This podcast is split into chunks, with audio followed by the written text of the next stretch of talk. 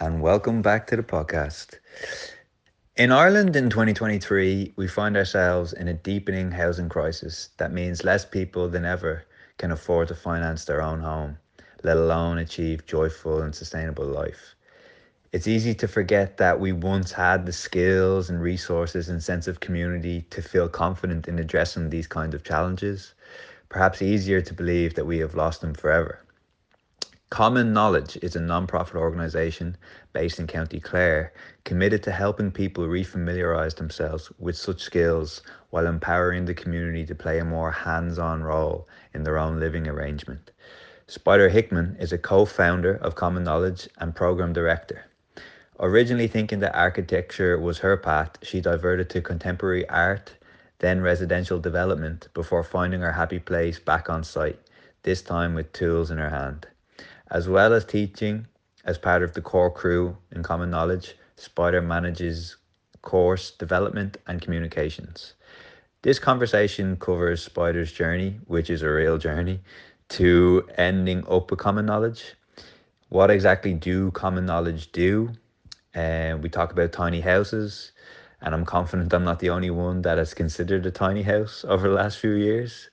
We also spent some time reflecting on the collective shift towards wanting a more sustainable living situation that we can contribute towards ourselves.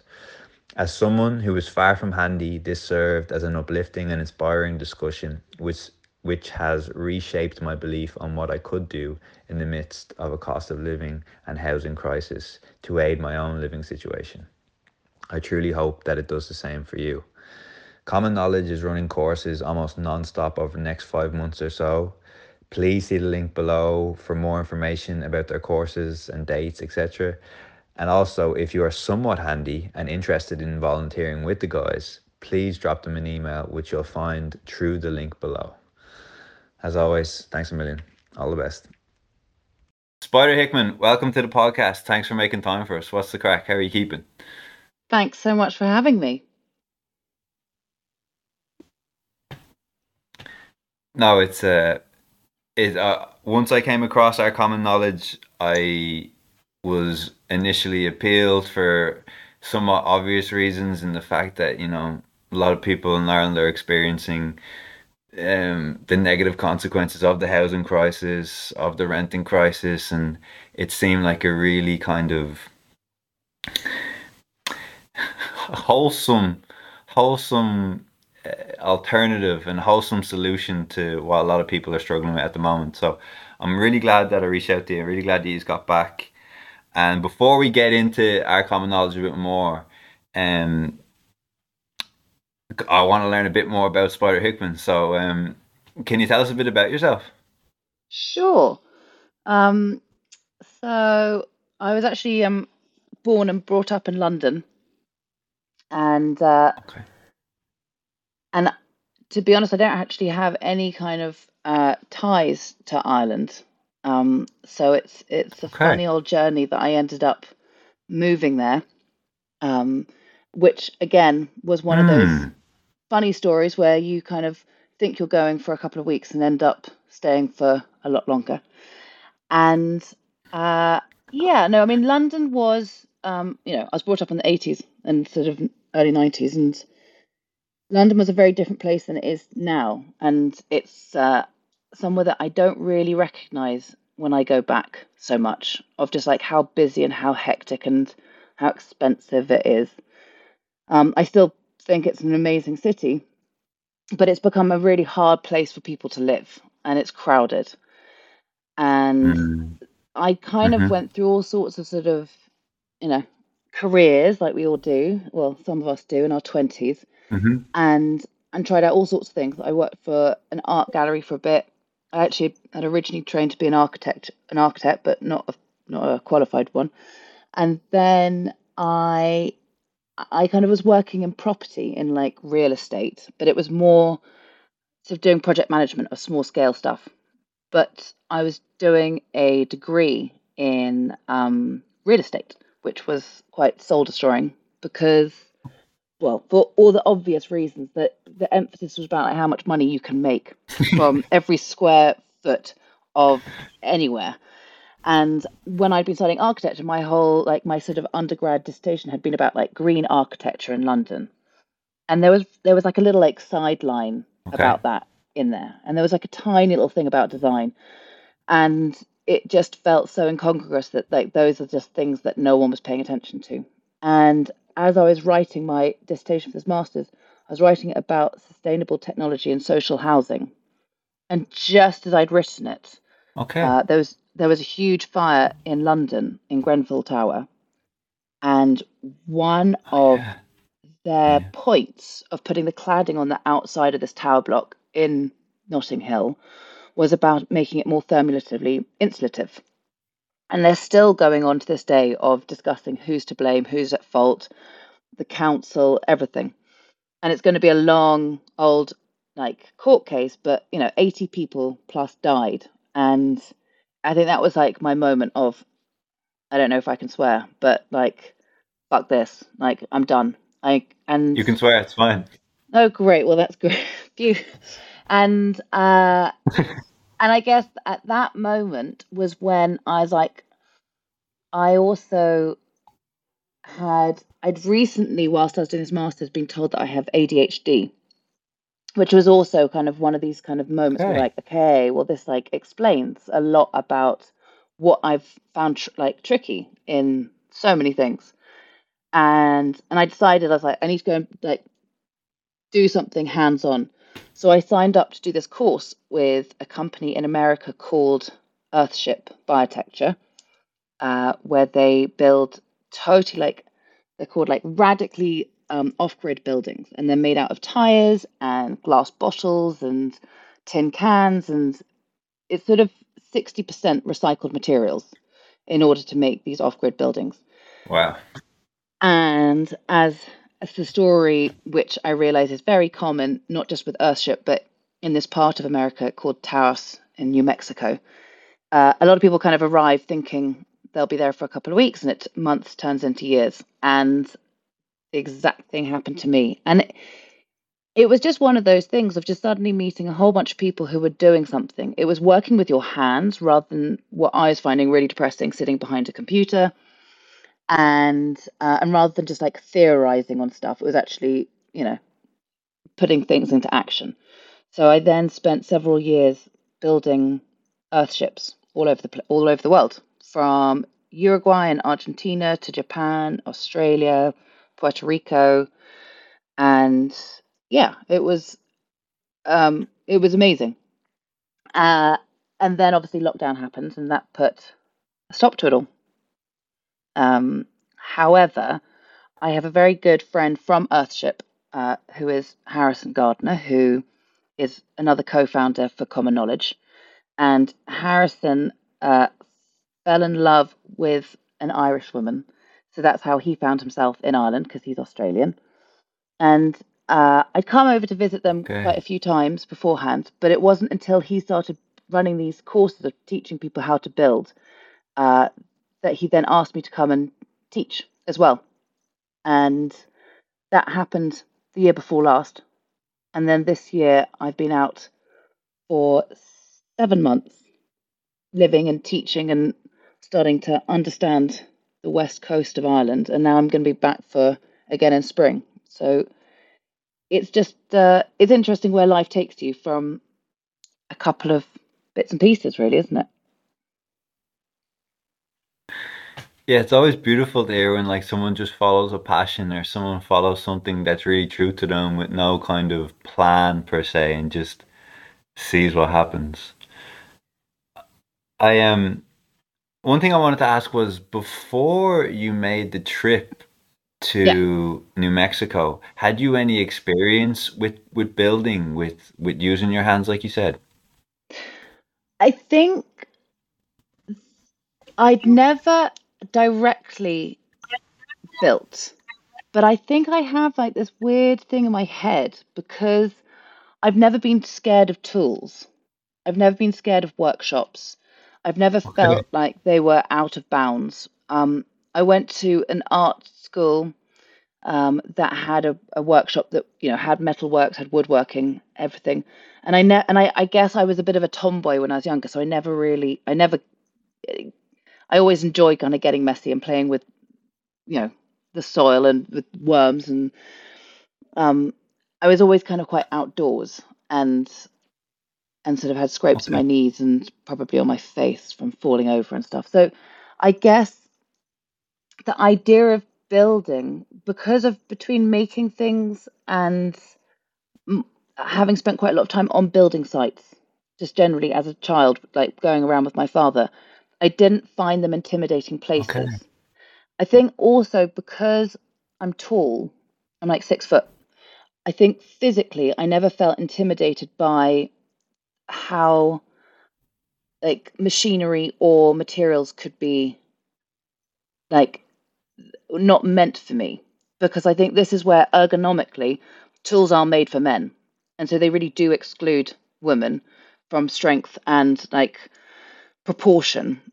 And I guess that, that using tools never felt like a weird thing for me because I was the right size, I guess. I get you. Um, Interesting.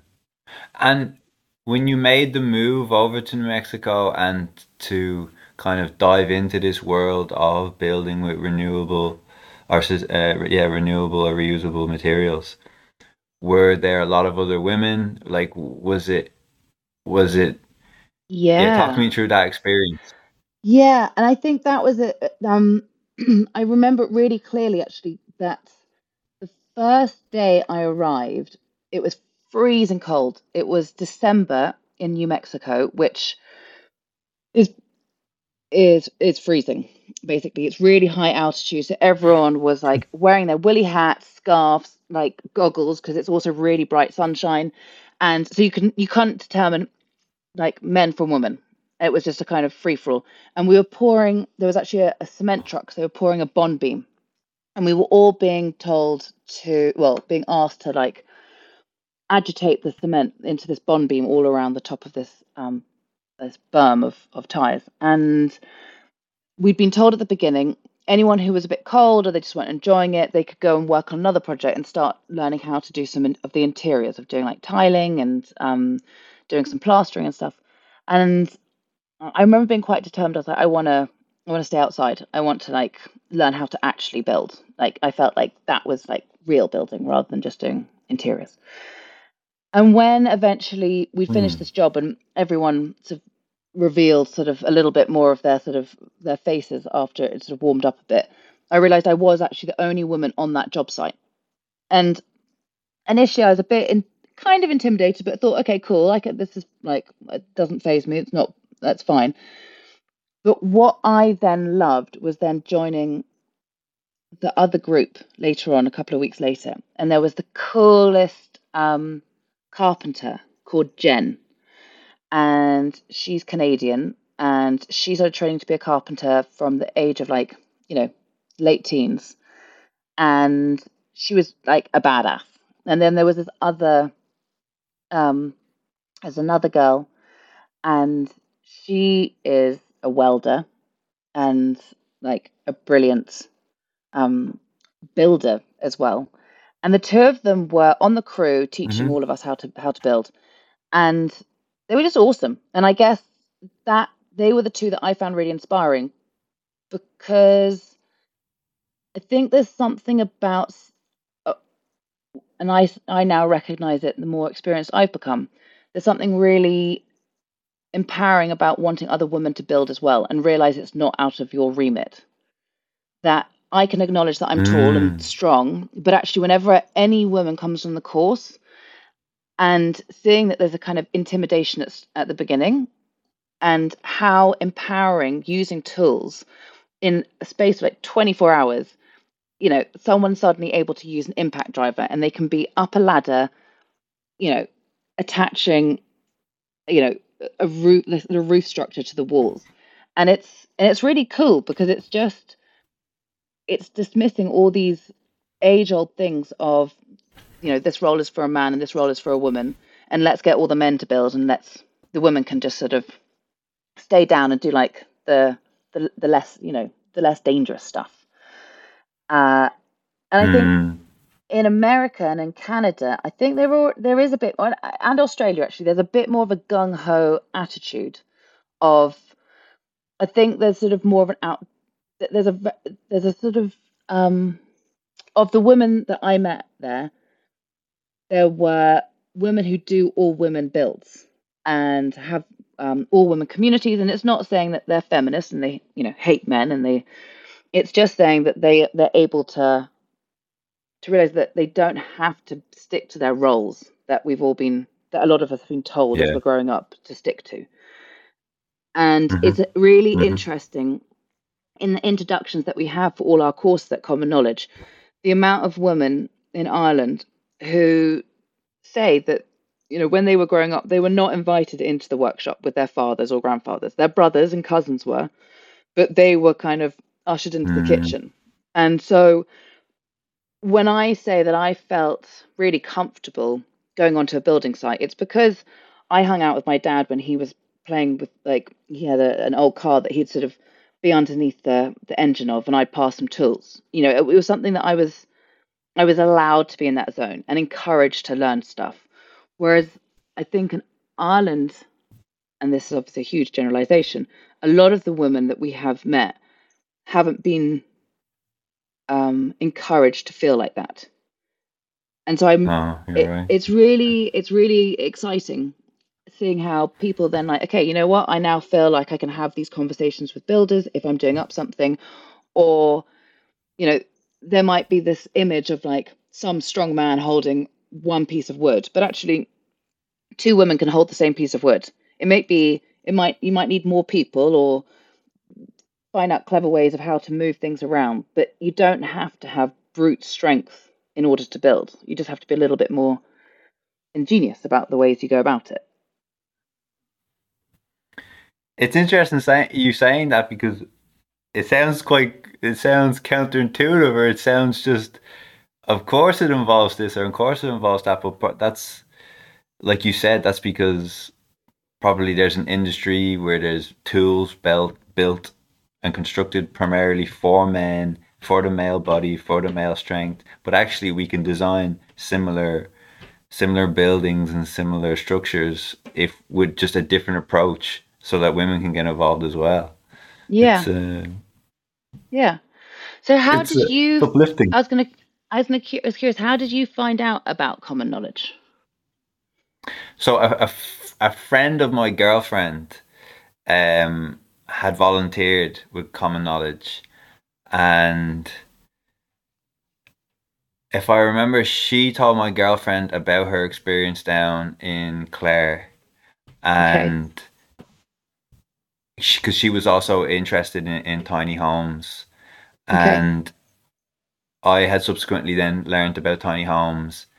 And then my girlfriend was like, "Well, you know, there's this collective, and they're even teaching people how to build tiny homes." Uh, as well as selling tiny homes. Yeah. And then I said, oh, this sounds very interesting. And like you said, in Ireland, we're usually a bit behind these kind of movements that happen in the States and in Australia. And, but it, yeah, I, I guess I want to, um, because you're a little better job than me, uh, kind of uh, explore common knowledge for people who are just hearing about it for the first time now. So probably so far people are hearing that they provide workshops on on how to build tiny homes and other structures. But yeah, I guess why I was drawn to it is that because it's also more right. There's also a really um, deeply ingrained aspect of community there, which I think is kind of slipping away in, in our culture. Yeah, well, I think this is where um, Harrison started doing these, you know, he's a builder and he started mm-hmm. building these, um, doing these buildings and these courses um, because he had friends who were interested. And then it realized uh, we did two, um, we did two projects in 2021. Um, mm-hmm. One with one with Hometree, uh, who are okay. also based in Clare. And okay. this whole idea of meitheal, which obviously is an Irish word of community and building and the whole community coming together to to build. Mm. And there's mm. there's something so beautiful about that. And mm. um and you know there were stories of back when uh you know a couple would new, be newly married and the people of the community would come together and they all kind of knew their role of how to then uh, build a house for a new couple and it's it's amazing that that would have been you know mm. and hmm. that's kind of how it should be really isn't it it's sort of everyone should have a home and everyone should be have access to food you know as human beings on a planet like our whole it's so it's so wrong of what's of how in like disproportionate everything is between people who are able to have mm-hmm. several houses and some people who are struggling to have one and the safety of that and i guess what common knowledge is is it's it was just build school and we, it's now become common knowledge because it's about sharing so many skills that not yeah. and primarily there's a lot of builders at the moment but what we're hoping to grow into is for it to have all the kind of skills that we all need in life. And you know that's building but that's making and mending and growing. And i mean there are so many other things that are sort of subtopics of those four main things but it's it's using different types of materials that we're interested in. It's bringing people together to share the knowledge because we don't do that. There's so much information that now has to be monetized, and um, yeah. and people are are being uh, want to hold close to their chest so that they don't want to share what they know, and I guess that's where where we are in the world at the moment. And um, yeah, and I guess what common knowledge is trying to do is just trying to make a base for those conversations to happen and to pick up skills that will make their life you know more sustainable. So they're able to mend things they're able to make things. They don't have to buy something that's made on the other side of the world that they can learn how to grow. And i think it's also just even if those skills aren't necessarily put into practice it's not that you have to go to build school and then you have to build your own house. Some people come and they learn that they can then put up shelves by themselves, or they then know how to make their own table. Uh, some people just want to be able to do it, so they've got the the, the confidence to have conversations with building professionals. So when they do do up their house or do build the house, they're able to understand what's being said rather than just saying yes blindly to a whole bunch of stuff when they don't yeah. actually know what all those layers of construction are. Um, which is very empowering. Yeah. yeah. And I and I guess that's with what we're all trying to do is trying to demystify something or you know, a world that doesn't need to be quite so complicated. Mystical. Yeah. Yeah. Exactly. exactly.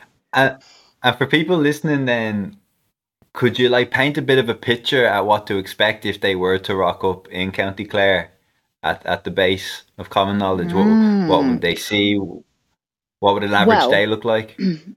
It's a good question because next year, even I don't know what that's going to look like. Because okay. last year we've been um, running out of two of our co founders' home and we are now in the process of buying uh, maybe you've heard of it before but the Boghill centre which is in the Burren. And it's mm-hmm. always been a kind of retreat centre. And it's amazing. It's already got these beautiful hexagonal buildings and it's got somewhere for people to stay. And um, there's two kind of earth buildings. It's it was it was it's been built over the last kind of 30 40 years. And we're going to be running all our courses from there. And it feels really great that we're actually going to be able to house people. There's going to be a proper commercial kitchen there. Uh, and we're, we're, we're now finding ourselves a home. And it's quite good when we're preaching about a home and what a home is and what does home look like for people and trying to kind of discuss what how that is different for everyone. That now common knowledge itself can have a home that people know where to go to to try and start entering into that conversation. Uh, mm. So n- this year we had an emphasis on tiny homes, and next year we won't be doing tiny homes again. And we're okay. currently, and it and it, and it's not because we don't like tiny homes. It's just more the fact that we don't want to be pigeonholed as the tiny home company. You know, the okay. the the the drawings and the for that are are readily available for anyone to build. So if they want to use those drawings, they're for free and anyone can build them. And so at the moment, next year, we're now in discussion of what our next projects are going to be because we did a stone renovation um, course last year as well uh, on the property. And there were so many people who are interested in that. Uh, we also did an extension to a house and I guess like there are so many different things that people are looking to do. In essence, what's being taught in the course is it can be applied to anything.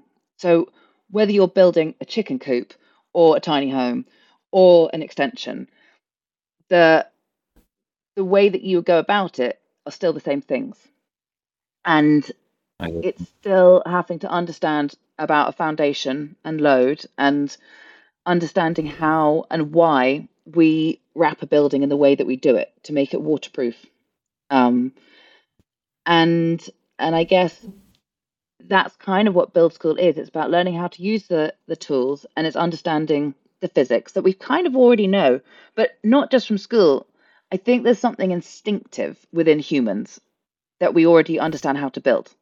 And and this is, you know, a child making a, a den or you know it's just something that we've kind of watched and learned and played around with of how to put lego together or you know mm.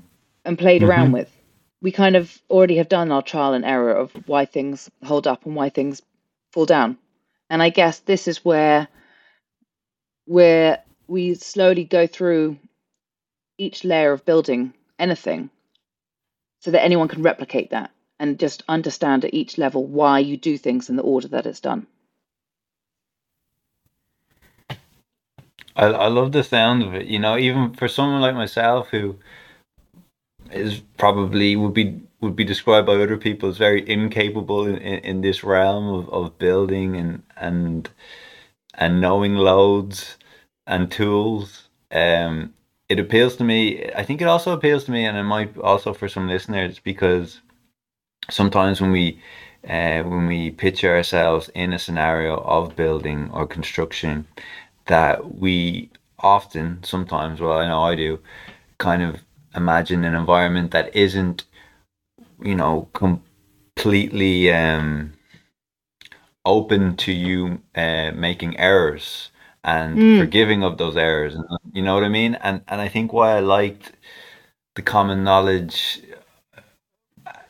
approach is that it's kind of calm. We're here together. We're going to learn together. Where people are coming from all next, you know, all next to the woods, all different backgrounds, and yeah, we're going to make mistakes, but but it's it's an environment where yeah, we've accepted that we're going to make mistakes, and that's actually going to help us in the learning process compared to uh, someone who like for myself would be a little insecure maybe about my ability and then if i make one mistake or i make two mistakes and there's some judgment with by people who know much more than me in that area then i'll be like all right well it's just not for me. I'll just yeah. i'll leave it.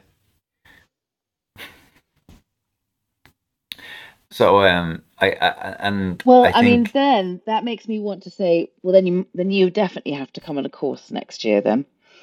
Um but uh, but I think that's kind of. I was having a conversation with um one of our um, board members today, and we mm-hmm. were just talking about that exact thing of the personality of common knowledge is exactly that. It's about being able to be. You're permitted to make mistakes, and I think this is where. You know, this is the whole point of why children need to make mistakes to, to learn. They need to uh, sort of understand what's dangerous before they realize maybe you shouldn't do that again. And I'm not saying that we mm-hmm. should there should not be any health and safety in the world. But I think there is. I I'm slightly worried about a generation of children not um, not being allowed to think for themselves or discover for themselves like what's safe and what's not. Um, yeah. You know, of climbing a tree yeah. and you know, and realizing quite like how far you can push yourself. And I mm. kind of see when we're all on a building site, and I personally feel this as well. It's sort of I kind of feel like I'm on a on a on like a jungle gym. Like I feel like it's all part of um you know, you might be up a ladder and you're reaching for something, and it's kind of just working out like what can you do and what are you comfortable doing. And no one should be pushed into doing something they're not comfortable with. But it's also about all the uh-huh. conversations that you have with other people of understanding what their level is of of their knowledge or experience and everyone kind of working to that but also there's this really lovely layer of encouragement of it's not just the best the people the people who are the best should be doing it. It's that it's a it's it's everyone's involved. Everyone's allowed to do it. And it's a conversation to try and not make mistakes but if they do happen no one's to blame. You know it's just about yeah. undoing it and trying it a, a, a way in a different way. And i think it's really important that we do that because i I could bang on about sort of the education system and how much I despise the fact that we're all vetted against each other and a school system of of results and stuff. And I think there's so much that's making us uh, um, compete against each other. And I think what it just ending up with a whole bunch of really anxious, you know, adults who are all don't, you know, yeah. who are also scared to acknowledge when they haven't done something properly or correctly or on time or something when it's actually like if everyone was able to talk about what was holding them back or what they're having problems with in any kind of like work family relationship friendship role then we'd all feel so much more supported. We'd probably be way more productive rather than having people nervously sitting at home or in the office or whatever it is feeling like they they're not capable of of of doing something when actually they are. It's just they they need a bit of help. And I think that's where we just all need yeah. to be a bit more forgiving. Yeah, I you speaking like this reminds me of um we had a conversation on the importance of play at the start of this year and mm. our guest was talking about how our the the things that we learn during play are the things that we take forward with us in workplaces, in schools, in our communities, and that if that if that time is is taken from us or is like overly supervised, that we're not being able to flex those even the social muscles that you said. Instead mm. of looking at someone and saying, "Ah, they're not as good as me at this," you yeah. can look at them and say, "Oh, okay, well because." They don't they're not as good as this they can do this instead or they can help me with that or they can help us with this. And yeah like we, we've been starved of it right? And there's yeah. I, I even think like my generation are, are are not particularly i mean i don't want to speak for a generation but i i do think that we we lack that um I mean, I've never heard someone describe the the building site as a jungle gym, but we lack the kind of to see the the play in in work in these yeah. things and to see that actually we're not against each other. it's not a competition, but you know, sometimes it is a competition, then we go, Oh well they have to play by the rules. Yeah. But it I, I, I think I think why I gravitated towards common knowledge and why I think people listening might really enjoy even like even feel a sense lighter is that is that it's kind of taking um taking the obvious um I don't errors, obvious ways in which the society is not thriving and taking a step back and saying, okay, well, how how can we come back to understanding that we all can contribute in our own way and and that's the, that's the essence of a community, right? That there are Yeah. people that are good at this, there are people that are good at that, and we have a room for people. Yeah. And so what if somebody is better than you at nearly everything? It doesn't mean that you're not more than um, deserving of your place in the community. Yeah. And I think- like, maybe sorry. sorry, you, you go on.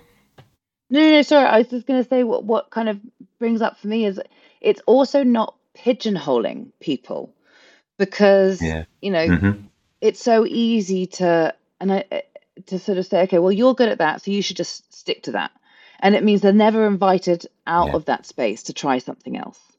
And you know, there's Mm. definitely conversations of, and I, I'm not even saying this on a gender basis, but you know, someone who's a brilliant cook, they'll always be like in the kitchen. But actually, you need to encourage those people to have a go at other things as well. Maybe they don't want to, but at least you're Yeah. opening the doors rather than saying you found that that that one and you fit. That's it. I think it's being able to always realize that there are other skills that you can try your hand at.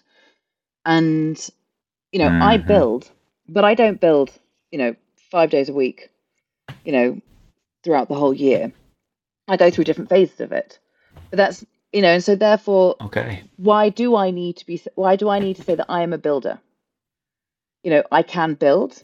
Sometimes I am a builder. But should we not, are we not now? But like, do you know what I mean? Like, we, why can't, uh, it, the sort of, and I know it's kind of made fun of, of people having sort of lots of kind of slash jobs, but I think hmm we're all we're all more than just like one identification. And and rather than just being like that person does that it's why can't we make that into they do that and this and they are a whole load of different parts to their existence. And i Mm. guess what common knowledge does is um, is allow people to have a go at all those different skills that they've potentially wanted to have a go at. They might even still, you know, be shit at it, but it doesn't really matter. Like, I remember actually, I'd, I've always loved short courses, and I always did a lot of short courses in London. And I remember doing a ceramics course, and I was like, that's it. This is Mhm. going to be my career. I'm going to be a ceramicist. And I was like, I'm going to make everyone's like birthday presents, and Christmas presents, and wedding presents, and like they're going to be amazing. And I and I remember like hmm sitting down and having a go, and I was like, I am rubbish at this. Like, no one's ever gonna want like any of the stuff that I made. But I enjoyed doing it so much. I didn't care. I just loved working with my hands, and I loved the clay, and I loved the whole experience, and chatting to people as you're doing it, and celebrating, you know, the successes and the downfalls of what came out of the kiln at the end, where you're like, you know, it's all part of it. And in essence, does it really matter? hmm I mean, with a building, you do want it to stand up and you don't want it to leak and you don't want it to be drafty. So there are certain things that you really don't want to make mistakes with. But I think that's where it, with confidence and knowledge and people sharing that, it, you know, that's achievable. Yeah. And I think the knock-on effect of even what you're talking about is a kind of grander, more holistic perspective on just l- like you, life sounds too grand, but essentially life, right? Uh, Just a grander perspective on on what is needed, what I can actually do, what other people can do, and how we can work together. I have this reflection that you might enjoy where I was talking to my friend who's studying a PhD, and um, I asked him what did he think of his professors, and he says that they're the most educated fools he's ever met. and he said that because these people are so knowledgeable in one area Yeah. that whenever they look at other aspects of life, it's it's always coming through that perspective, which is it's is incredibly limiting, and it doesn't allow you, or at least makes it so much harder for you to see that it's all interconnected, right? That we we hmm. need them all. They all work off each other. All feed off each other. Yeah, absolutely. Absolutely. I mean, hundred percent. And I yeah. think that it's and you only kind of realize that the more and more you delve into that of realizing quite how all these things have and yeah have an effect on everything that you do and the people that you're with and mm. yeah mm. but I, I know you said that um common knowledge is moving away from tiny homes next year but i did kind of want to make a little bit of time in the podcast for tiny homes oh absolutely um great because um i'd imagine that pretty much everyone listening is probably somehow struggling with the cost of living and the the energy prices and prospects for renting and buying houses in the future. Um, but then they might hear of a tiny home and just think that's like a YouTube dream or it's just unrealistic mm. and I could never get used to this. So I'd like for you to kind of not not like pitch tiny homes, but I kind of want to spend a few minutes maybe other destigmatizing tiny homes and, and, talk to me about your experience or people you know experiences um, in tiny homes. I guess this this goes back again to like America being really good about sort of doing this sort of stuff of of living in mobile homes, but then also their kind of small home or tiny home banana um, and how popular they are they are over there.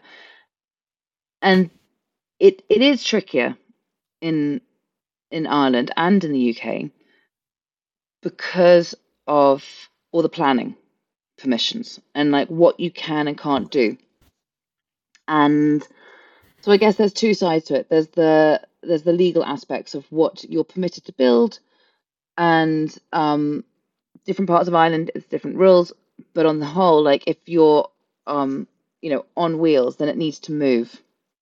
Um, yeah, I can't remember what it is off the top of my head, uh, but it's sort of X amount of meters per you know couple of months to make sure that it's not like static, basically. If you don't have planning permission. Okay. Um, okay. And so there are there and it all varies of what exactly you're allowed to do. Um, so yeah, it depends on like the size, what your what the what the use is, what the foundations are, all of it. Um, so okay. that's a whole other concept of like depending on where you want to to live and what kind of land you have access to you know it's going to be different as to whether you need what kind of planning permission you need to get. Um, whereas the actual concept of living in a tiny home i think is oh so so great. I am absolutely a hoarder all the the reasons that I kind of think basically I just don't want to throw anything away because I'm like maybe one day this will be useful, but um yeah, and so you know there's one thing about you know don't chuck stuff out, and then there's another thing of like you, it comes to a point where you're like no no you do, um there's only so much that you can hold on to, and and I guess the thing with the tiny home is the simplicity of not having to have so many belongings and the beauty in that because you have to you have to live in it um you know day to day with just the items that you need and really just and i think there becomes something even more poetic about that than being a hoarder and hanging on to everything but making sure that everything that's in your life has a purpose right from the very beginning and only the necessary things are mm. in your vicinity. And so I think there's something very peaceful about that. It's a bit like staying in, I want to say like a hotel room or someone's, you know, if they have one, a spare room where there's nothing in there and it's just a, a mm. bed. And there's something, and you suddenly like, wow, I slept so well because you're not surrounded by like unnecessary crap that we all kind of have. Yeah. And I think that that the tiny home is a, is a really sort of just shows that you don't need nice to have antidote. huge. Yeah, and it just shows you don't have to have like a huge amount of space. I think there's actually something incredibly luxurious just to have really good examples of you know the best type of scissors. You know, don't know why I thought scissors, but you know what I mean. Like really beautiful objects that you really enjoy using every single day. Like they feel luxurious, rather than having like a whole cascade of stuff that you're like a, like you feel overwhelmed by. Um. Anyway, the tiny home for us was it's something that we can build in a week. The structure of it and put in the windows and the doors. And so Okay. it's a it's a great example of actually what you can do in a very small period of time because we're not even building all day every day. Uh, There's there's um there's theory um in the mornings and then it's building in the afternoons. So that's actually five afternoons really of of of building.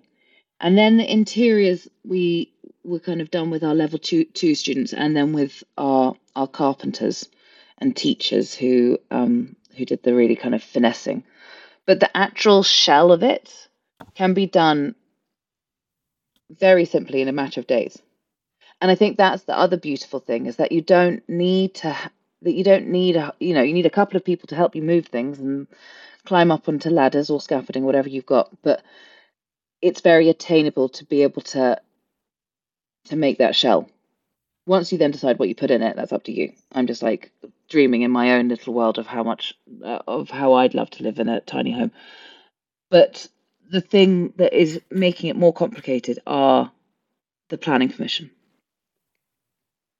um Okay. And And Spider, yeah like on practical terms, a, a, a few kind of questions that came to me when I mm. told people I was having this conversation. oh One yeah was the fact that, I say, Ireland and England, very wet countries, and, and and what is the kind of longevity of these tiny homes? i mean really they they've got like the, the longevity of like any other um you know shed building or any other extension or anything. Hmm the the the tiny home that we have photographed the most and has got the most publicity is covered in hemp and the material it was Okay. the, the hemp the hemp was grown in the UK and um it's been made into corrugated panels that were shipped over here and you need to um you need to oil it and you need to look after it once a year like you would with wood or some other materials that you might want to clad it in um we were really excited about it because of just it's hemp. I mean, and it's beautiful corrugated hemp, and it's kind of it's really beautiful up close. You can see all the fibers and everything in it. Um, and because these are prototypes, the the hemp panels, they have said kind of 20 years that they'll last. But I think that's really like anything, it depends how much you look after it.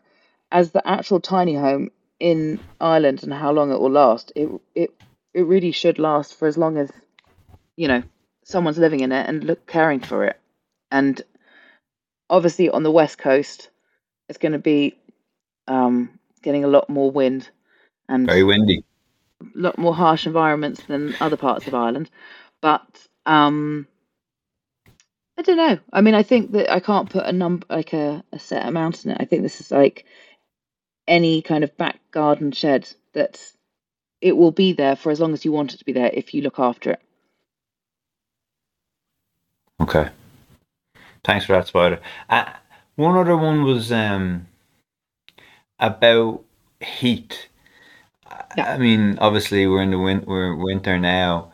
Uh, uh, like, uh, how how obviously it depends on the insulation, right? But the, the standard tiny home are they are So they yeah, they so for sorry these tiny homes, they were originally designed to hmm have like a little stove, and they can still like be kitted out with a stove, and that's fine. But we then suddenly thought, actually, you know what? In this particular space, as soon as you've got a stove on and it's bloody hot, you're actually then cutting off quite a lot of space that can actually be used. And during the summer okay. and during like uh, autumn, until I mean, I left what two weeks ago, and they were still like cozy inside, from like the big windows actually allowing, and you know the sun that is around to like warm up the inside. But they're really thick cork panels, and and it's just like any room. The more it's like once it's sealed in tight, and you've got someone moving around, cooking, doing what we do in a in a home, it heats up the space. But there are other really cool little. I mean, you could put an electric heater in as well. Um, but okay. there are like so many other little um ways to heat it that I love. Um, which I've seen in a friend's houseboat before, where you can put little tea lights inside a terracotta pot, an upside terracotta pot on top. Uh, there's a like two terracotta terracotta pots on top of each other with a little tea light, and it basically heats up that um that ceramic, and it kind of becomes just like a a warm radiator basically. So there are all these like simple ways to make a space warm without having to use like your normal ways of heating a room or traditional ways of heating a room. Okay.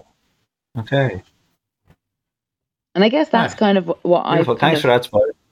I love all these little like off-grid tips that should be more well known, basically. Hmm. Well, you're sharing the knowledge now. Yeah. Well, there you go. Just the start, and I need other people's knowledge to keep them teaching me. I um but before we move into like the closing section of the mm. podcast, um one I wanted to ask is there something that you would like to say that I kind of haven't asked you about that you feel is important for the listeners to know? Um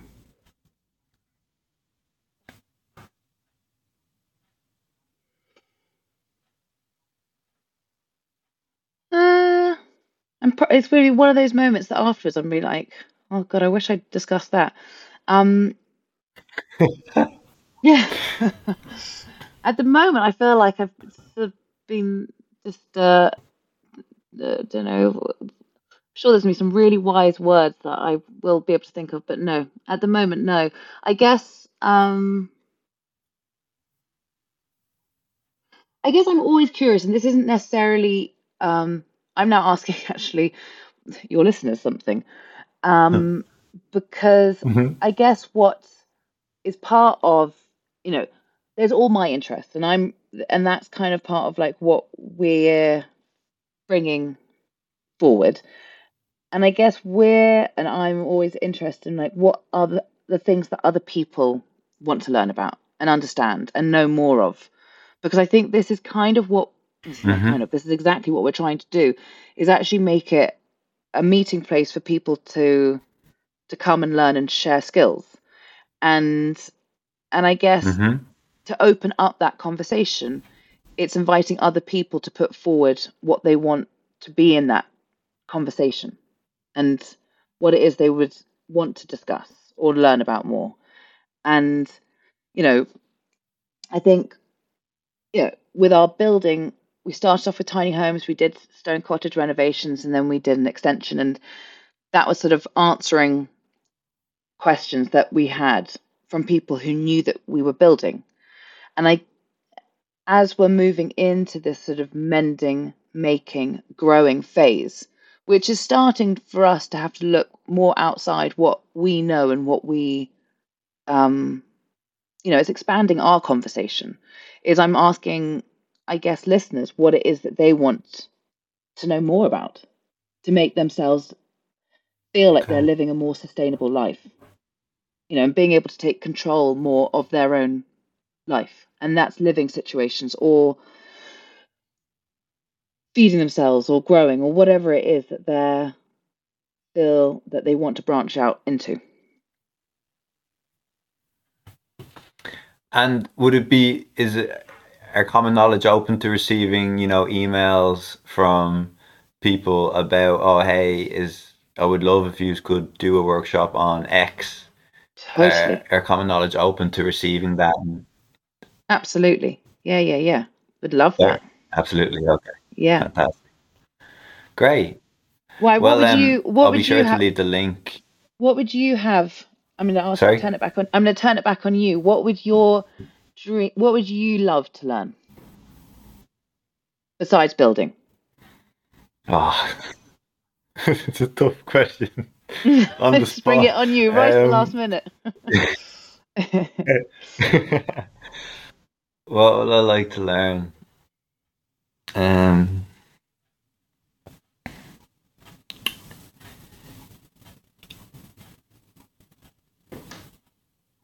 I I think I don't think there's one thing. I think what you mentioned before struck m- struck me in the sense that to give someone the encouragement and the the education around using your hands.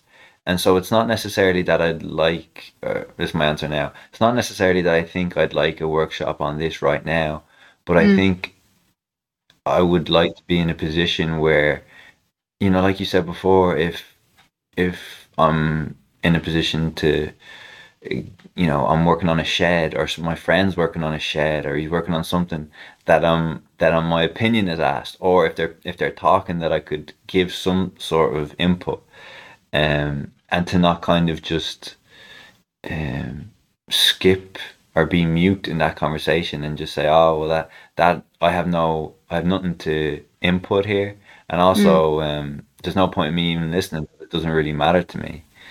Um, I think just to be able to be in a position where you know to be a to be somewhat capable with your hands in, in that regard and to have had the experience of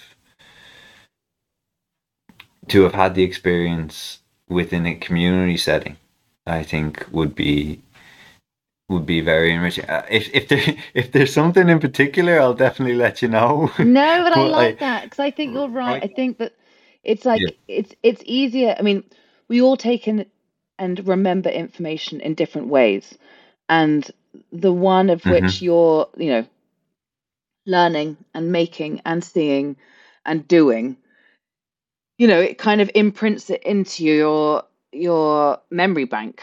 Like it's almost indelible after that because you can you can kind of envision it on so many levels once you've done it yourself in with a group of people with Mm. by yourself whatever it is but i think this is where like learning you know so many people hate school for obvious reasons that it's an old you know style of teacher students and i think Mhm. that at the more that we're all appreciating to use your hands and learn by doing it's um it's really allowing people to to move at the pace that they need to and and and yeah, Yeah. and keep that that memory bank so it's they Mm. can keep on replicating it in the future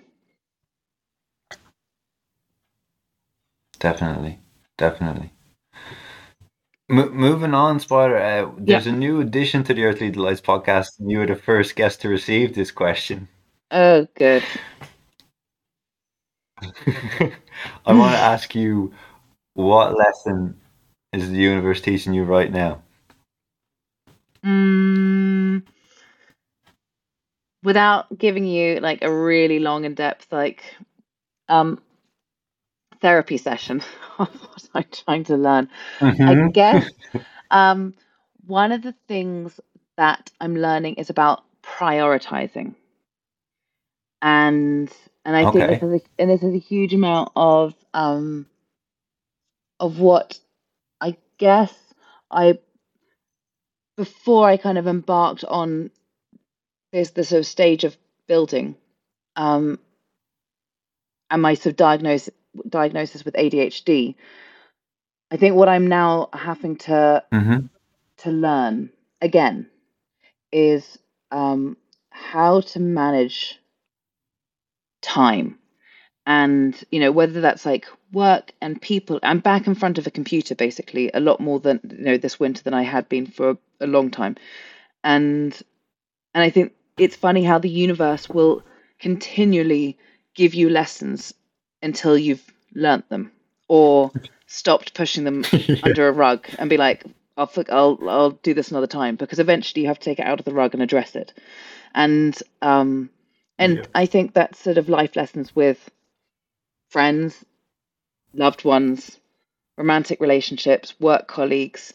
But I think it's also so many own like behavioral patterns, and so I think prioritizing is the one that I'm just to keep it vague and without having to give you too many details.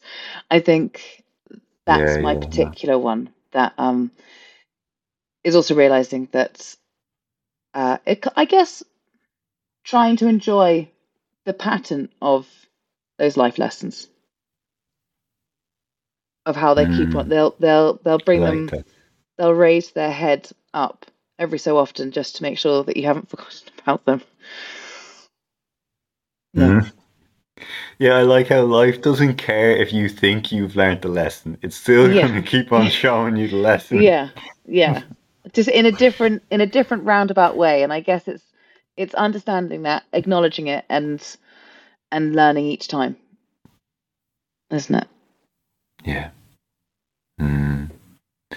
I remember um, a few years ago when I was volunteering in Denmark, we, we kind of had this workshop um, on prioritization and it was a kind of cool lesson because basically they ask you they say okay what are the most important things in your life? And like how would you rank them right? And so people would say you know family and health and friends and and purpose. And then they would ask you um they would ask you to draw a pizza or a pie and they would say okay well how much how much of your time is actually being devoted to these things that you are list mm. you have listed as your top priorities and it's kind of like a big eye opener because pretty much everyone I think well definitely me I was like oh god well I say family's super important but hmm you know and may you know it's it's very hard in the world that we live but I do think it's a it's a powerful exercise to like you said just really come back to priorities and how yeah. um how are we spending our time yeah, absolutely. I might have to try that exercise. See what it comes up with for me. Let me know how it goes. Yeah. uh, Okay, well, this has been great, Spider. Thank, thanks so much for your time. Uh, no, it's been lovely to chat to I you. really, yeah, it has, and I admire the work you guys are doing. And all going well, I will be able to visit you next spring in, Do, in County yes. Clare. Yes. Um, and um, I, I'll I'll provide the link to your website um, in the show notes. And I know you guys are looking for volunteers as well for the next spring. Am I right? Yeah, we are. We're looking for volunteers. First of all, um, with helping us put the get the site ready for the courses, um, and that's going to be doing lots of okay. odd jobs all over the place. But then also looking for volunteers who are going to be wanting to help during the courses actually on site. So there's going to be lots of opportunities for, for people to come in lots of capacities. Great. Yeah. Great. Well, uh, I'm, I'm sure we'll have a few listeners now that are interested in reaching out and spending a week or two in County Clare with, with the crew. Great. Look forward to it. Fingers crossed. Yeah. So uh, thanks again, Spider, and um, yeah, hopefully I'll see you next spring. Perfect. Brilliant.